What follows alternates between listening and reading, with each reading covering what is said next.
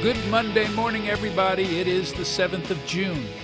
My title today is Using 180 Boot Camp to Make Progress in Your Recovery. Now, I have no idea how many of you are joining me in doing the 180 Boot Camp. Uh, I think it would not make sense for me to just every day read what I've already written uh, when you can actually read through it yourself and do the work yourself, or perhaps even with a couple of other men. What I hope to have happen is that the 180 Boot Camp will help you establish a time with the Lord every day, a little in the morning and a little in the evening, and consistently be strengthening yourself spiritually so that the Holy Spirit will be transforming you into a more Christ like man, and you will begin to experience the Holy Spirit changing you and a growing freedom from your sexual brokenness. So, spiritual growth for every believer is totally necessary.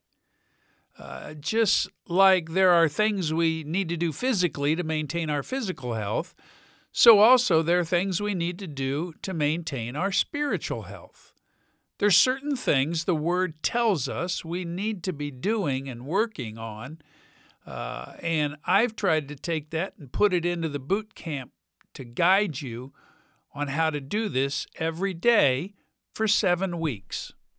Now, after boot camp is over, then hopefully you should be able to continue using this template for your own progression in being transformed by the Holy Spirit.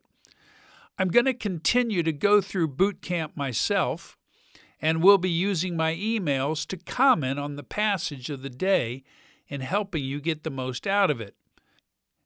Just repeating what is already written, I don't think is necessary. And quite frankly, I think it would be boring us both to death. So, my emails going forward, starting today, will serve as commentary on the focus of each day and can serve as motivation to continue in boot camp.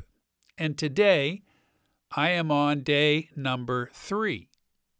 And the passage for day number three is 1 Thessalonians 4 3 through 5.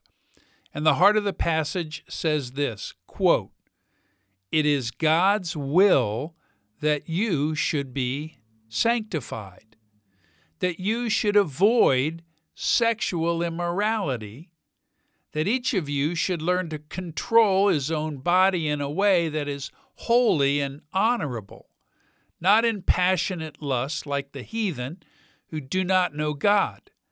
And in this matter, no one should wrong his brother or take advantage of him. I think we all know what God means when He says He wants us to be holy. But why does God want us to be holy? Why does our Creator and Sustainer want us to live what He defines as a holy life? Well, I, I think it's because He doesn't want us to enjoy the pleasures of sex, right? No, that's not right. I don't think so. He's the one who designed and created our bodies in such a way that sexual touch is extremely pleasurable. He created uh, us to desire it and enjoy it. It was His idea from the start.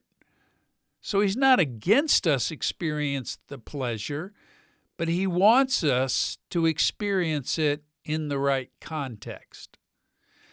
It is something He's given to us to be experienced within the committed relationship of a marriage. It is something he designed to cause a man and a woman to enjoy together and is part of the two becoming one aspect of a marriage. So I like to raise the question why is that God's plan? Why not just allow us to be like dogs who will have sex with whoever's in heat? Well, it would seem to be ridiculous for us to be going around sniffing each other's butts and sex just being a momentary exchange of fluid to continue to increase the population. No, God's design for sexual intimacy between a man and a woman who are in a committed relationship for life to be something incredibly powerful and wonderful.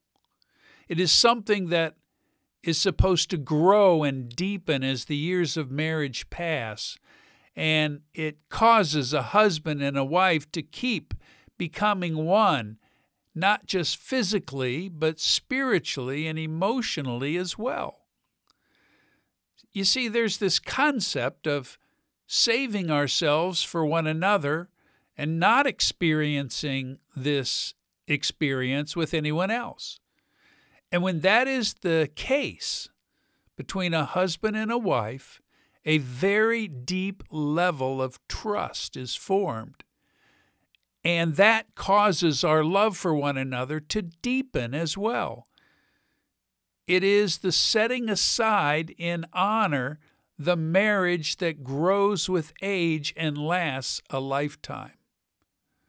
God does not want us to grow in holiness so that we'll be kept from the pleasure of sex with multiple people. He's not some killjoy who wants to limit our sexual pleasure. The exact opposite is true. He wants us to experience the greater joy and pleasure of sex within a committed relationship of a marriage and to guard that for life. We're told to stay away from sexual immorality and to learn to control our own body in a way that is holy and honorable. The intensity of sexual pleasure to be experienced between a husband and a wife needs to be maintained and its purity guarded from being diluted with porn and self gratification. You see, when you multiply it, it becomes diluted.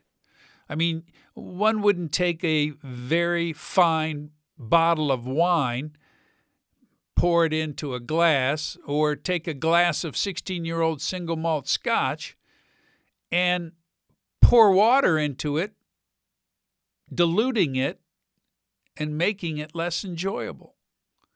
Or if you were to use a different metaphor, if you were to take a very expensive article of clothing that is either white or lightly colored and spilled grape juice on it, you would be extremely upset, thinking that the garment is ruined.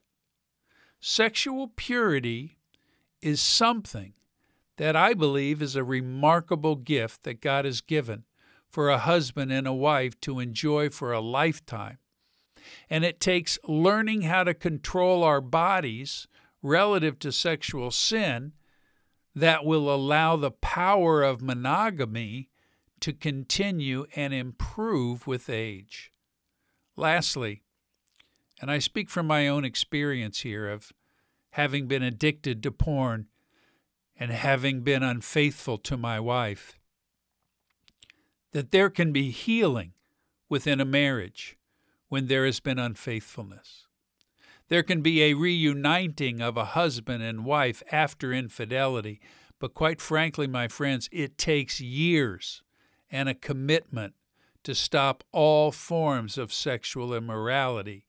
And that is a battle, I think we all know, that we cannot win on our own and we cannot sustain in isolation. We can help you with that and I can put you on a team of other men fighting the same battle and gaining ground together with weekly accountability and daily support. Just email me, doyle at me.com. God bless you, my friends. I hope you're working through day three of boot camp.